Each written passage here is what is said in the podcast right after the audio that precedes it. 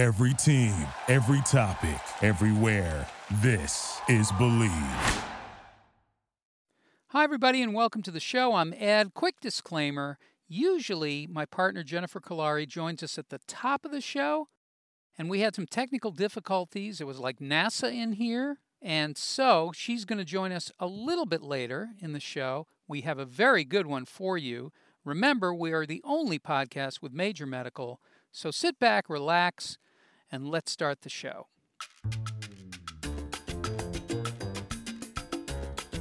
Okay, everybody, you cannot find anything like this anywhere. This is the Mental Health Comedy Podcast. I'm Ed Crasnick. My co host is Jennifer Kolari. She's licensed, so no need to worry. I am not, so plenty of need to worry. This is the show where comics and entertainers from all friends, oh, from all friends, all of our friends, talk about and practice mental health. You know, Jennifer is really a therapist and I'm really a comedian, and what could possibly go right? Because mental health is a practice. Soon I'll stop explaining the show, but this mental health as a practice thing seems to be pretty new to a lot of people. And on today's show, we're going to talk about personal chaos, about overwhelm, about the election, and how to deal with it.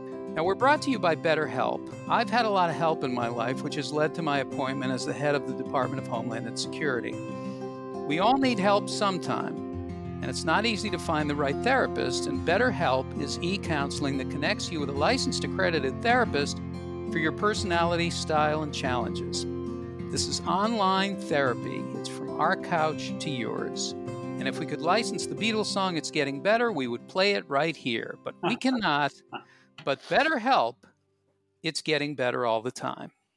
So thanks to BetterHelp, chaos and overwhelm and the election, billions of people in the world are thinking chaotically, and not, me too. The same thoughts over and over again, millions of times, those thoughts have become habits, which turn into beliefs, which leads to unhappiness, disease, and chaos, and here we are. Now, I'm going to share with you the way my thinking goes, and I'm lucky I live near the ocean, and occasionally I go on bike rides with my daughter by the water. And this is actually what's going on in my head while I'm riding my bike. Oh, I love riding my bike. This wind. Look at the sunlight on the water, sparkles. Nothing like that ocean air. Whew. I am so bad for not meditating today. I'm just bad. I'm a bad person. My life is crap, and I'm a big piece of crap. If I don't make some money soon, I'm going to have to move back in with my parents. And I'm 60, and they're dead. I love riding my bike. This wind. What if I don't make it? What if I'll never make it? This country is so crazy, I can't take it. I can't take the election. And I can't stop thinking about gluten free donuts. Just get out of my head! Why is it so hard on Netflix to find anything? Every night, every night. It's like a search through the jungle.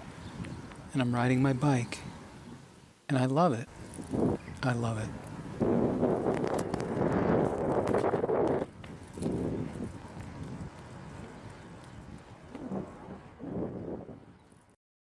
Yeah, that's exactly how uh, that's that's how my thoughts are every second of the day.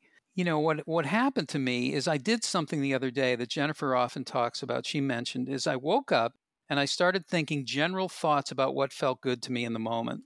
The smell of coffee, the feeling of my pajamas, I like this table, very simple general thoughts.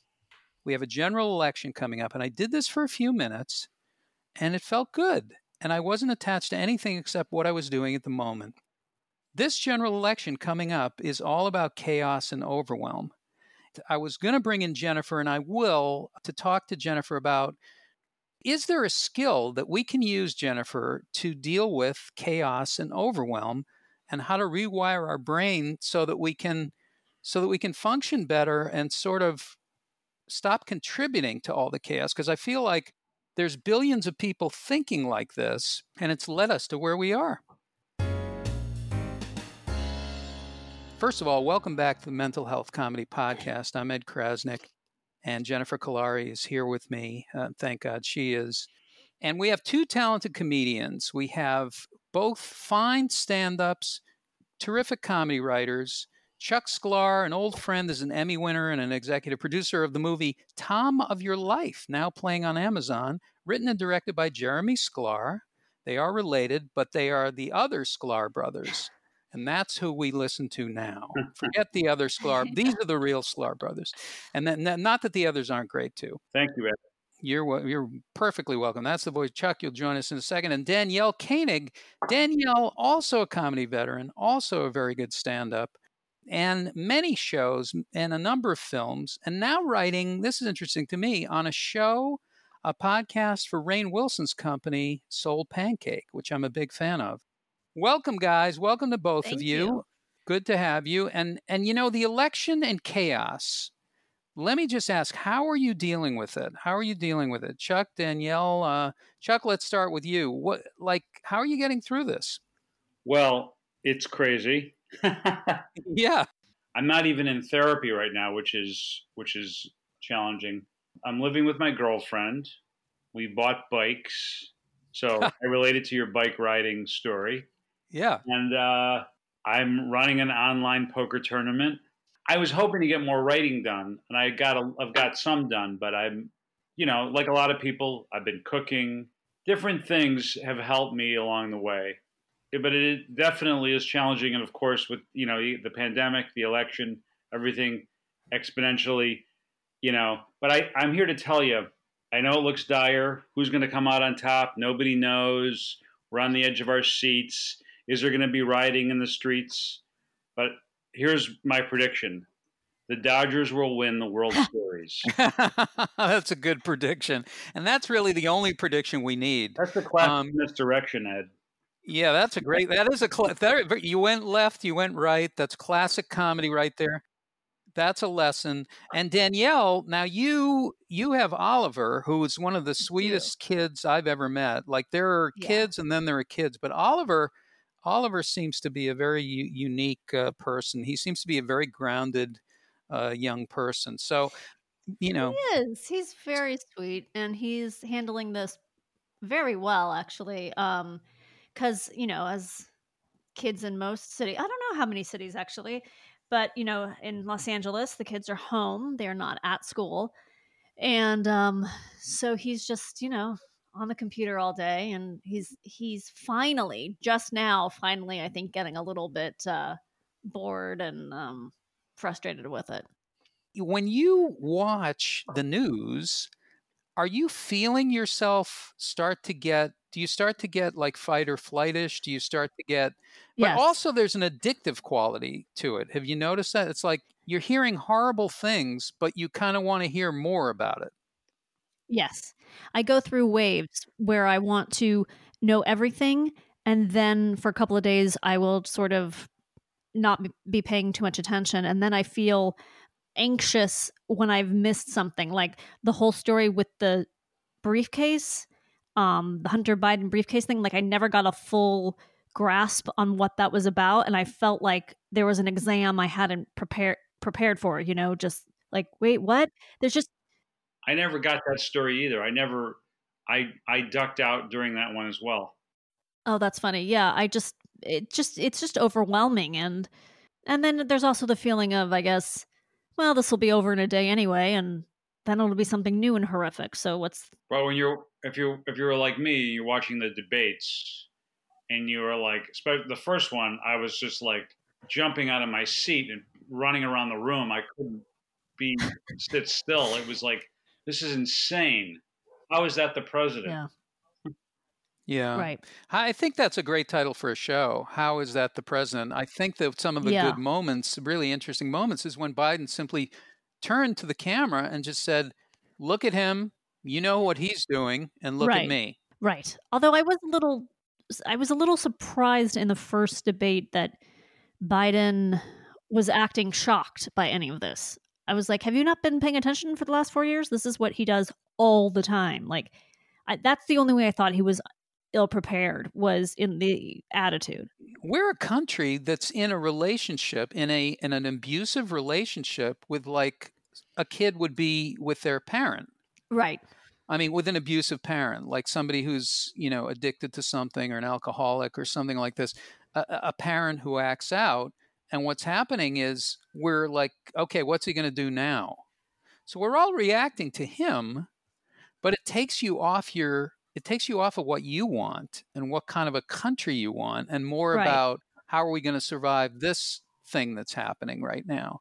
So, and that's the same, the same thing. Look at what he's doing with delegitimizing elections. It's so thin, it's so thinly veiled that you actually see him openly suppressing people, and he's openly suppressing the vote. And now we're aware of all of the, the suppression techniques and the things that they're trying to do. But what happens to your own mental health in this?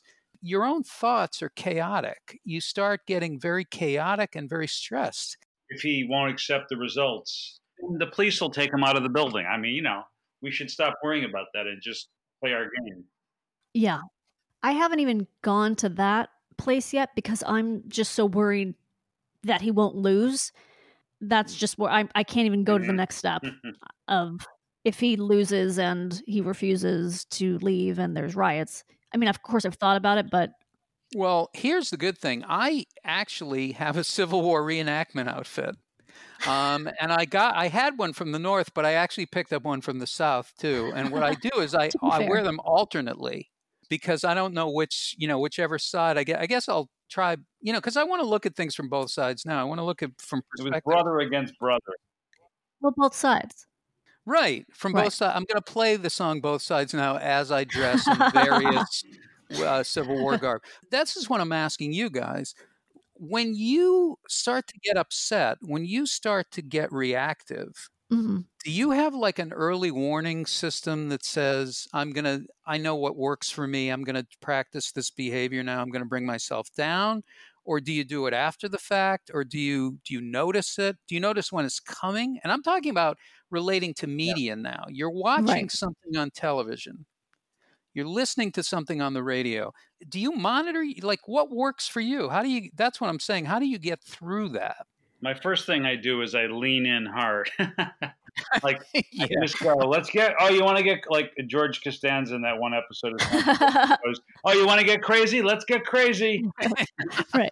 So I just I go, oh, okay. Uh, there's a super spreader event. Fantastic. Tell me more. Like I just I just get immersed. I go full immersion.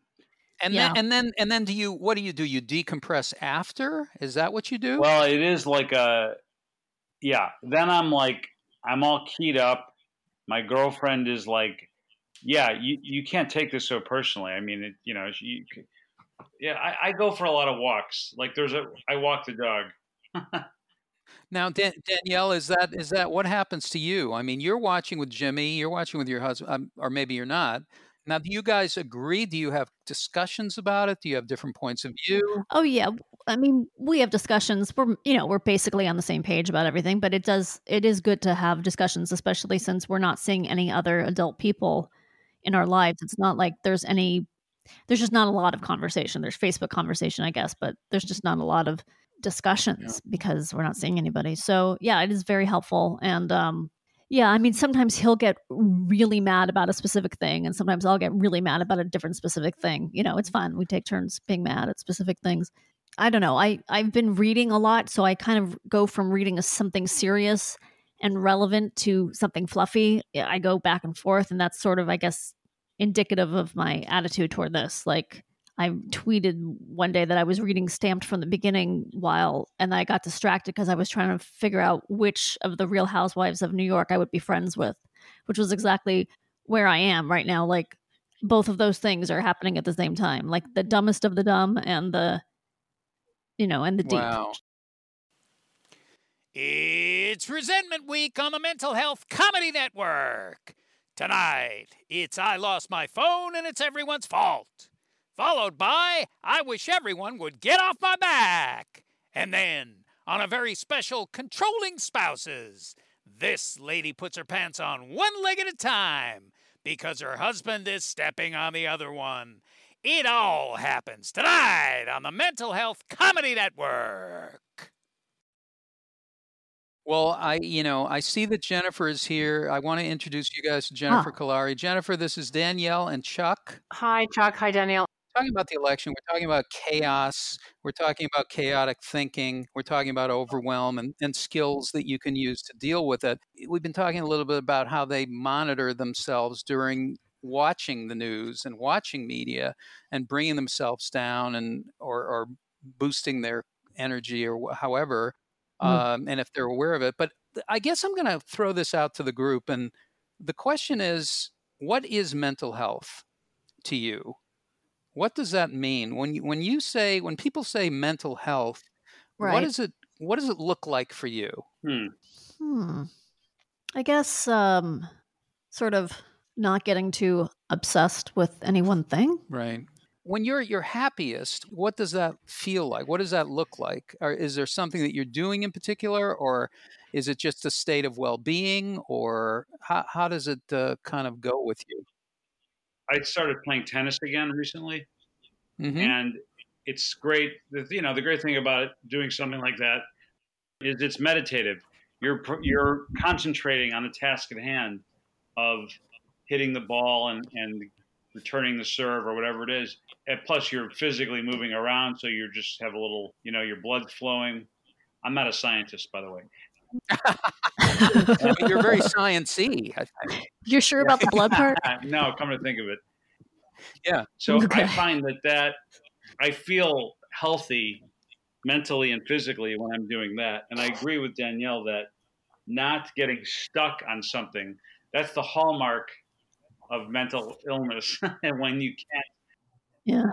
get something out of your head and be repetitive thoughts and that kind of stuff that it's easy to get into. Some, some people have more trouble than others. Uh, and I've had different, at different points in my life, trouble with that kind of thing. Now I just, um, I don't think as much, so it's easier. Well, you know what? You're right. You- I mean, that is an antidote to this. Is is the thinking about uh, you know the quality of your thoughts, like what you're actually thinking about. And Jennifer, I talked about this at the beginning. I was saying that uh, the other day I actually practiced some of the things that we talk about, Awesome. That's great. and and and I practiced it just in terms of general thinking, general thoughts about what felt good in the moment. Mhm. And I swear to God, I was happy in a way that I haven't been or that I haven't experienced in a long time. I didn't have any thoughts beyond that or before that or thinking about it or or lightning bolt thoughts that entered in. I literally was just focusing on my coffee, my pajamas and my table.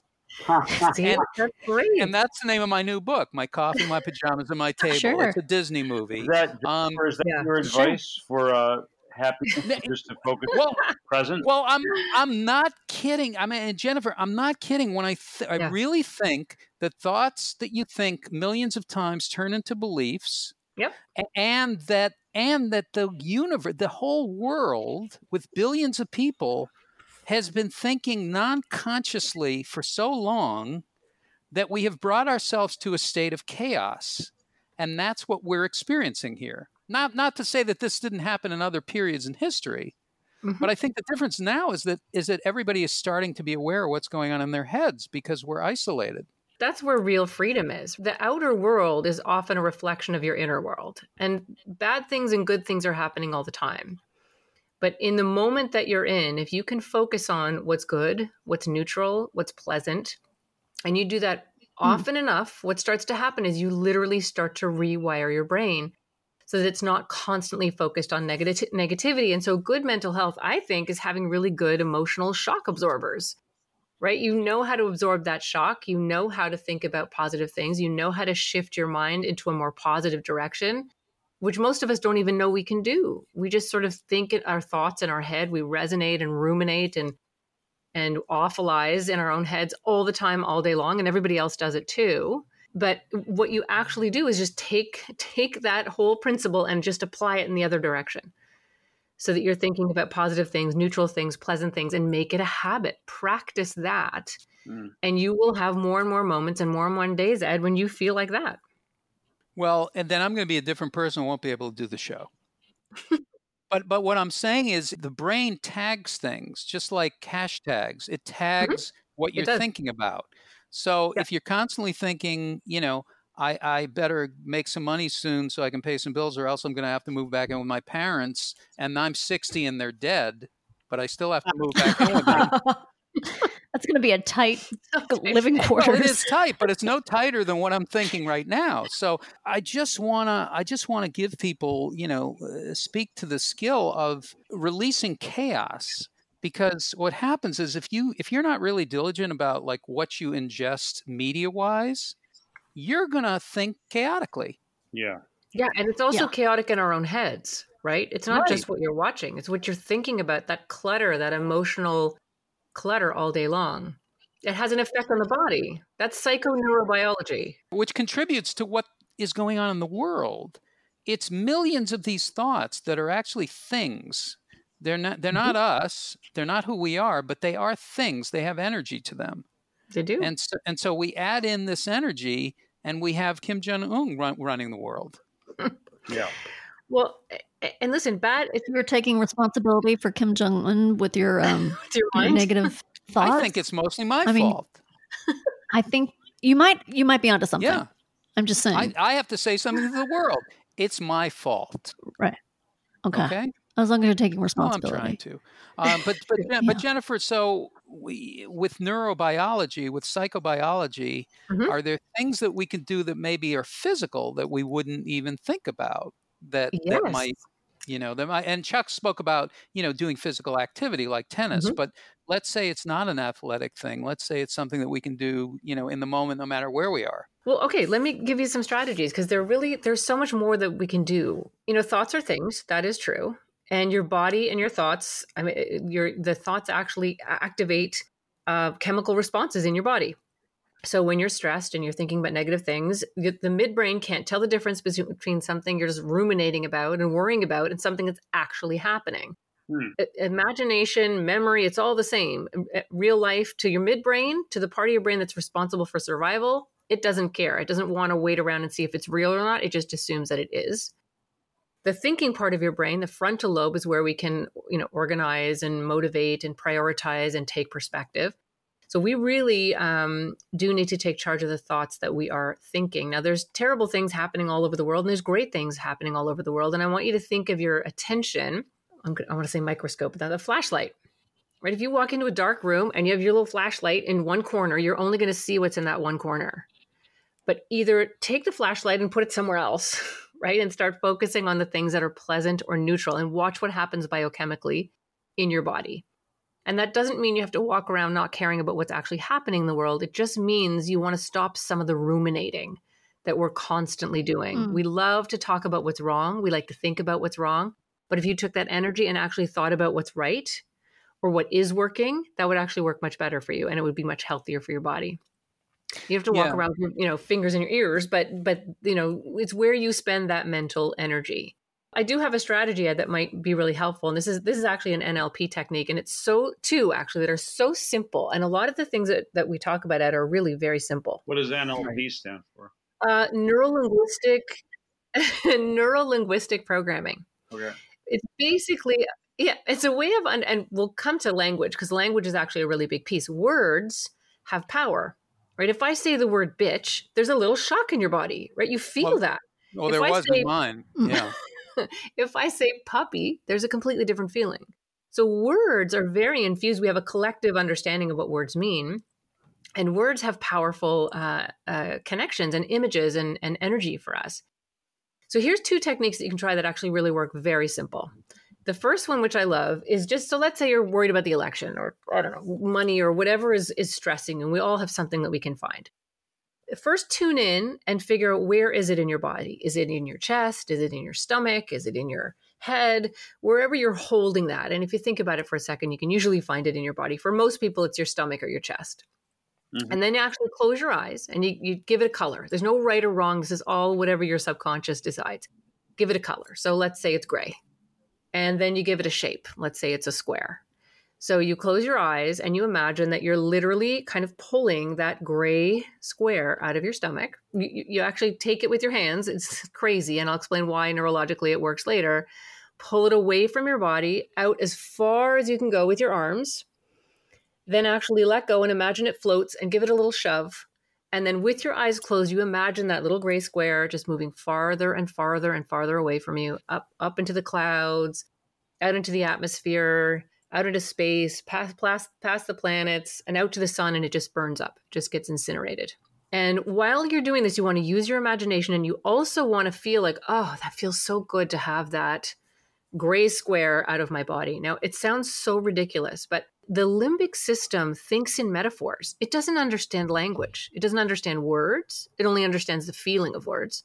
It only sees in pictures and metaphors, and it just wants you to do something. So if you use this technique, just kind of ground yourself calm. You can't do it on a bus or something, you'll look very strange, but you can do it in your, you know, privacy of your own home really focus on this, use your imagination and use the feeling at the same time. Oh, it feels so good to have this out of my chest, out of my stomach.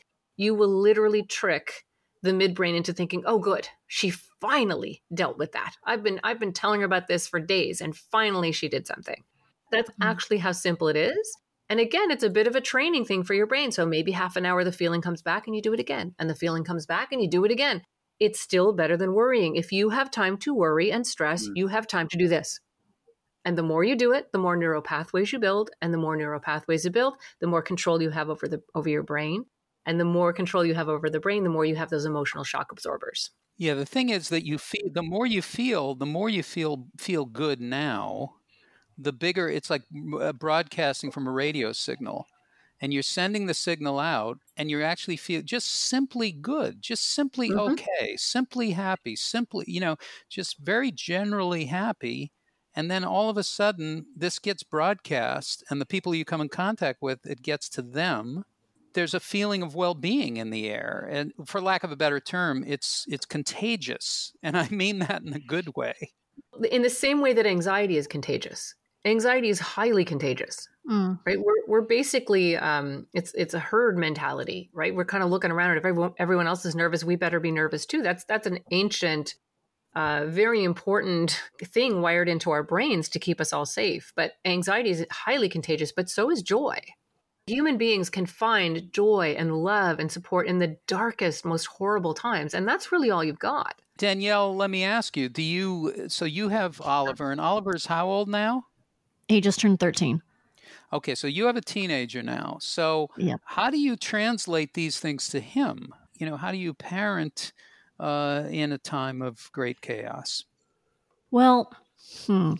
I mean, when he was younger, obviously it was more about sort of shielding him. Well, that was my that was my approach: shield him from life and also from my um, from my depression. To to put it uh, simply, now that he's older, I'm much more honest and we watch. He's not like a news guy. He's not so much into it, but we do watch like The Daily Show together. So I'm sorry, not The Daily Show, um, John Oliver. We all mm-hmm. watch that. So he is learning about things and there'll be a lot of pausing for me to explain context sometimes and stuff like that. And just having to be more honest about how the world, because he's such a positive person that it feels like I'm soiling his, you know, his cleanliness, but I also feel like he needs to, you know, know things. So I'm a lot more. I, we're both are a lot more um, sort of honest about what goes on and what's happening in our world. And so he's he's pretty aware of everything. He also has some friends that are sort of up on things. So yeah, he's not the most um, like politically inquisitive child. He's not one of those kids who's like, you know, discussing the ballot measures with me or something. But um, he's getting it, and uh, he's just he wants to remain happy most of the time, and that's so counterintuitive to my uh, disposition that it's a little baffling at times, but it's very sweet and. Um, that's where you and he part company because you don't yes. need that crap. I don't, don't know where he gets noise it at all. No, no, it's very odd. I don't know where he gets it from. Oh, I was just going to say that's such a positive thing. That's that just to have that internal emotional resilience. And some people mm-hmm. are just literally born that way. They just are, and that's that's going to be very protective from him. And I mean, obviously, you have to help your kids see the real world. They're going to find out one way or another, and it's better to find out from you. But right. that's that's probably an internal balance that he just he was just born with, and that's wonderful. I also think it's subconscious in, on his part that he's you know, I think he protects himself from things. Like I Mhm. think he doesn't want to delve too deeply into things because he Mhm. doesn't like the idea of not being happy.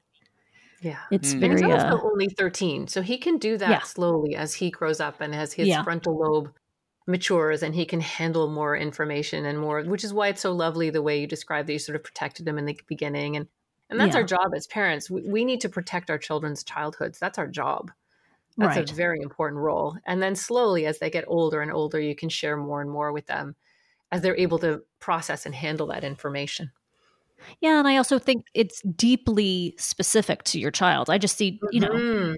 Yes. I mean, some kids are just they just process. They're just human beings. They just there's no like one behavior mode for No, each they're all different. year of life. They're all very different. So you just Yeah. kind of have to follow them a little bit.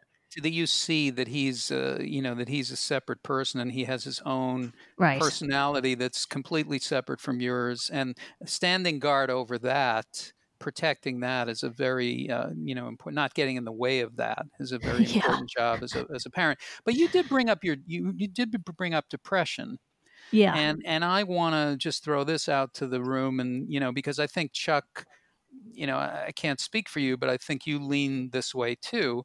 Depression. How do you how do you take care of your depression these days? And we'll start with Chuck, and then we'll come back to Danielle. Well, um, yeah, I can be and get into a black mood a little bit. One thing I've learned over my lifetime is that moods are like weather. Some you're in the middle of a storm of of depression or something. At least I, I haven't. By the way, I haven't had serious episodes of depression. I just have like sort of chronic low grade. I'll tell you my DSM number later. Uh, Okay. I just have kind of some low grade depression that's sort of always around, permeates, and then it kind of goes away. But I've just noticed that it's like, yeah, I'm having a really, I'm feeling really horrible, and uh, everything seems shitty and unsolvable. But it won't tomorrow. It'll Mhm. pass. This feeling, this like this down, this downbeat time, and I will, I'll feel better. So I, I have that perspective. One thing, and then um, it's interesting, Jennifer, that you were saying you were describing, you know, a uh, an exercise to help get rid of bad thoughts Mhm. or uh, things that you or or emotional reactions to thoughts or words. Because Mhm. you know my uh, my shrink, if I can use a colloquial term, Mhm, um, mhm. she she's gave me some um, exercises, some tools to sort of extricate myself from bad places. I, now I find I found them to be because I'm a comedian. I'm or I don't know if it's because I'm a comedian, but the point is I'm pretty cynical. So some of these, like yours, like you know, giving a feeling a color and in your body and releasing it with your hands to the sun, like you know, I'm a little. I'm not going to do that, or I'm going to try it. I'm going to be like, you could add your own twist to it. You could make it funny. It doesn't really matter as long as you do it. No, you're right. Yeah. It's Yeah. that's what I found. But even though I do it and I go, this is stupid, it's good. yep. That's the crazy part. Yeah. Well, and what's so interesting is that that cynical voice is often like if you think about anxiety and depression are like nasty little cousins. They're very related. And anxiety has a bit more energy to it. You're at least caring about getting away from something. Depression is sort of like, fine, you know what? I don't care. Whatever. Right? Then Mhm. they just flip between the two often. And so anytime you have resistance, like that's stupid. I don't want to do that. That's your anxiety going, don't do that stuff. You need me. You need me to be loud in your head so that you stay safe. And when you can Hmm. learn to recognize that voice, and you need it for your humor and your job, I'm just talking about when it comes to your own kind of feelings and mental health. And then go with it. Use it. Use something stupid. Use use something cartoonish. It doesn't matter. The the midbrain is so unintelligent. All your intelligence is in the frontal lobe. The midbrain is this primal, ancient part of the brain that just cares about safety. It's just the security program that runs in your brain. And it's really done through uh, just doing it over and over and over again. You're literally the architect of your own brain when you decide what you're going to be thinking about. And Chuck, I love what you were saying about it being like weather. and knowing that it will pass that's that's a really important part of managing depression is knowing that no matter how dark it is it will lift and when it's a cloudy day i guess it depends where you live but you don't suddenly go well that's it we're never seeing the sun again. That was the last time i saw it. I'll never see it the rest of my life. You know that if you just wait sometimes it could be a long time but the sun will come back. And it's the same idea with depression. It's this ebb and flow. Um, and you can shorten the cycles. You can um, extend the cycles where you feel neutral or better by being the architect and the designer of your own brain. And that's what's so exciting and new, really, in the field of mental health is that you are what you think about, right? You really are.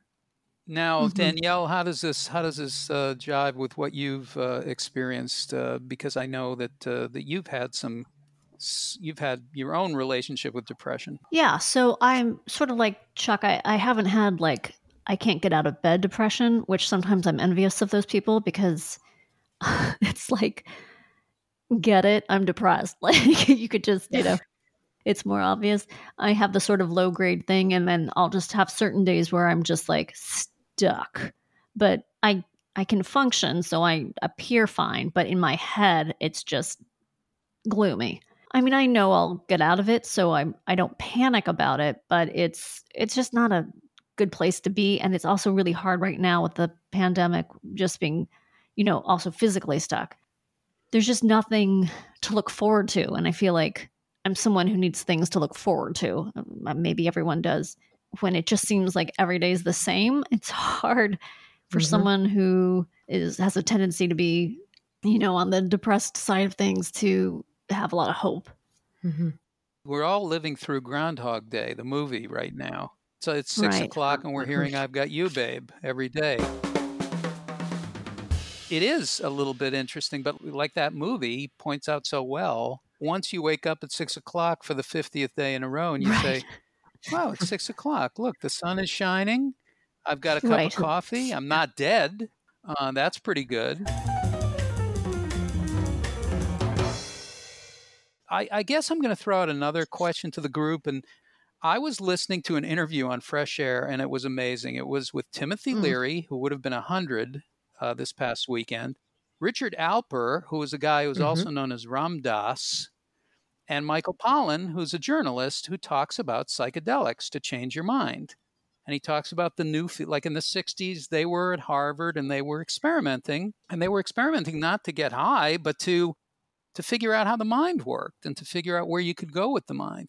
I want to ask everybody, and if you don't want to say that's fine, how many of us are on medication right now? I'm, I am not on any medication.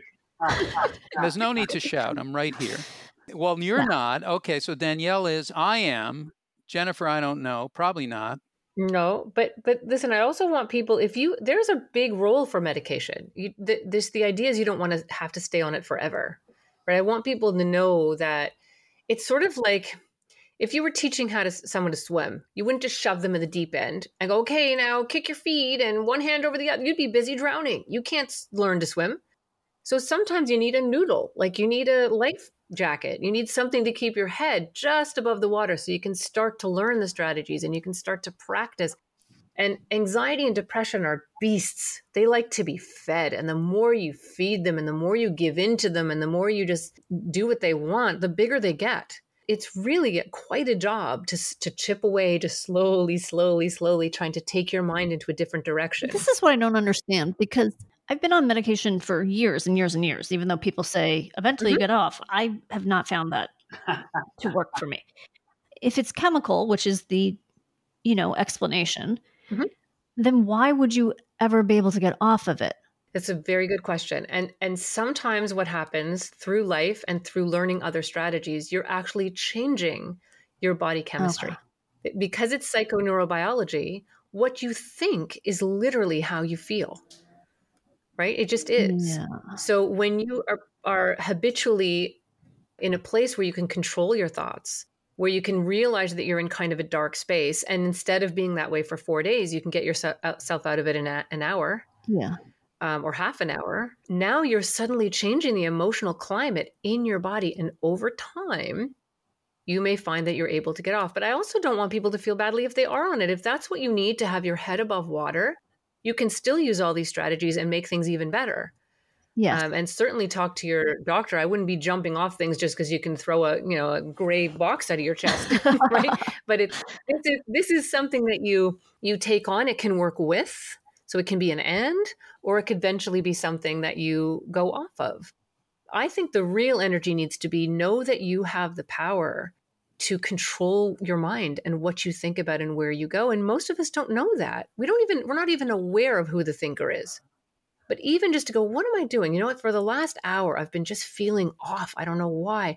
And then you you take your brain just for a second and you find something beautiful, or you think about a nice memory, or like Ed said, you're the taste of your coffee or how soft your pajamas are. It doesn't matter. The more you do that, the more you do that, the more you're actually rewiring your own brain. Now, here's the tough part anxiety and depression don't want you to do that. They don't want you to do that. They're like, no, no, no, no, no. You need to be miserable and terrified. That way you're going to stay alive. That's how I know we're going to be okay. Anything you try to do that's in the opposite direction, your depression and your anxiety are not going to let you do that. You have no business being happy. You're just going to be disappointed. So you might as well stay unhappy. That's kind of what depression is, right? If I'm if I'm lying on the ground, I can't fall any further down. So at least you're safe on the ground because you know you're at the bottom those negative emotions are going to be tricking you and whispering in your ear all the time not to get better. And it's the first step is just recognizing I know who that is. I know that voice. That's not me. That's my depression. That's my anxiety. Even just doing that can make a huge difference. A two-way street. We don't know that that our feel, feelings and thoughts. It's a conversation, and you can actually talk back to them. Mm-hmm. That's what it's so unusual. You have the freedom to talk back and to relate and to listen and to acknowledge and to move on. I think a lot of people with medication, I know myself, I became very sensitive uh, in reaction to medication. So as a result, I haven't gotten off of what I'm on, even though I know it, I'm not really sure it's doing anything for me. Well, and that can happen with the brain, right? It just adapts to whatever you're on. But you know, most of us are on some kind of medication, whether it's your your iPhone that you're obsessed with or buying things. Like we're always trying to, in many ways, and I've said this before, our culture is so obsessed with not feeling. Mm-hmm. And the more you try to not feel, the bigger your feelings get. Mm-hmm. It, that's just how it works, right? So even when you're thinking about your anxiety or your depression as this negative thing, don't think of it as a monster. It loves you. It adores you. It just wants you to be okay. It just wants you to stay alive. It doesn't care what the quality of your life is. It just wants you to not be eaten by something. That that's how basic the midbrain is. For this midbrain, this is like the that's fight or flight. It, it produces anxiety mm-hmm. to keep you safe from something. Exactly. Yeah, to protect exactly. you. So if you knew that it was going to protect you, it wouldn't be an enemy. It's not an enemy. It's trying to protect you. It's trying to protect you. So even just when you're having a conversation with, instead of sort of imagine fighting it, which is actually further adrenaline and a further scary image for the midbrain, you think you think of it like a guard dog, like a big dopey dog that just eventually just wants to sit on your chest and lick your face so you, you don't get hurt. But meanwhile, you have an 85 pound dog on your chest and you can't breathe. Mm. It's the idea of like training it. When I work with kids and we do something called cognitive behavioral therapy, kids are terrified of that because their anxiety goes, Are crazy? Don't learn all those stupid techniques. That's going to make me go away and you need me. So I teach kids, we're not getting rid of the dog. We're just training the dog. We want the dog to sleep in his little hmm. dog bed and wake up when you actually need it, which is when a bookshelf is going to fall on you. Or you're, you know, crossing the street and a car's coming at you. That's when you need it. The rest mm-hmm. of the time, it's just working overtime. So even just thinking of those emotions as self-preservatory. They just they love you. It's, it's you trying to look after you and it's it is actually you. That's the really important part and and and it sounds so corny so i apologize ahead of time but it really does work. Just love that part of yourself. Literally say to it i get it. I love you. I know you're trying to keep me safe. Thank you but i don't actually need you right now. There's nothing chasing me. There's nothing about to fall mm-hmm. on me.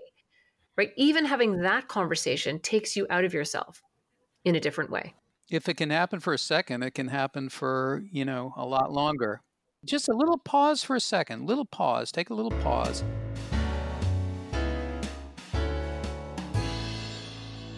You know, this has been nice. This has been a really interesting conversation. And uh, I want to thank all of you. And I, I certainly am going to increase my medication uh, after today. I want to thank everybody. And I also want to shout out to a couple people out there doing great work. If you haven't heard Abraham Hicks on YouTube, listen to what Abraham Hicks is talking about. Neville Goddard talks about imagination. Jennifer introduced me to Neville Goddard. Talks about imagination as a way of life, as a tool for mental health, as a tool for manifesting, as a tool for life. Imagination. There's a guy named Prince EA who's an inspirational leader. He said, The only nation is imagination. I, I love that. Our friend Renee Jain, Renee Jain at GoZen, she has a new book out called Superpowered. It's on the New York Times bestseller list. All resilient skills, and it's really great. And 10% Happier, Dan Harris from ABC News. It's a meditation app, but if you haven't heard what they're doing, you're missing something because it's really great. They have a really cool thing about the election and meditation, which I think is fantastic. They're actually bringing Buddhist teachings into how to deal with contemporary issues, which I think is great. And then Tom Knowles is a teacher of mine. K N O W L E S has a podcast called The Vedic Perspective. Really an amazing teacher, this man. Danielle, thank you so much for taking the time. Thank you both so much. Oh, thank you. This was really interesting and and uh, fun. Thank you. And uh, Chuck, I'm going to see you at poker. I won't understand it any more than I did last week, but I will enjoy it. I'll try to, well, we should get together and I'll try to give you some pointers. Okay, that sounds good to me. And Jennifer, thank you. I'm I'm glad that you joined us here. That was that was great. Thank you. Everybody have a great week. Take care. Turn the news off when you can. Volunteer, vote, and keep coming back. It works if you work it. I'm Ed Crasnick. Have an easier week.